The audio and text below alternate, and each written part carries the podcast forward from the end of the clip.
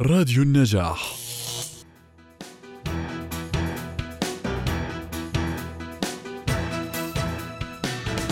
اخترنا لكم مغن وملحن لبناني ولد في بلدة حواش بقضاء راشيا. كان في بدايته أحد أعضاء فرقة غربية ثم اتجه للغناء باللغة العربية واشتهر بكثير من الأغاني المميزة. عزار حبيب.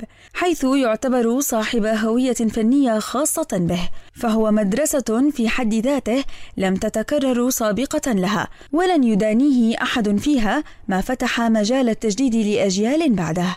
يعتبر أول من قدم الأغاني الخفيفة والطربية بذكاء شديد وتعتبر أغاني سابقة لعصرها بسنوات. ويمكن مقارنته في ذلك بالراحل المصري العظيم الفنان محمد فوزي. اشتهر عزار حبيب بآلة البزق ولا يمكن أن يأتي ذكر هذه الآلة الجميلة دون أن نذكره والعكس صحيح حيث كان له السبق في إدخالها إلى الغناء العربي ووضع وألف لها الألحان المميزة وخاصة في ألبومه أسمر ملك روحي وفي بواكير أعماله الجميلة المميزة الحمر اللي عخدودك.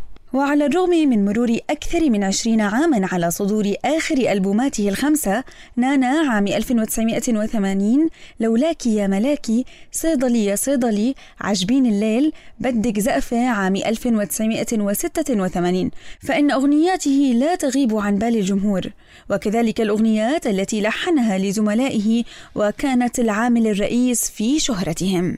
موسيقى بلاس لهذا الأسبوع اخترنا لكم أغنية عازز علي النوم لعزار حبيب.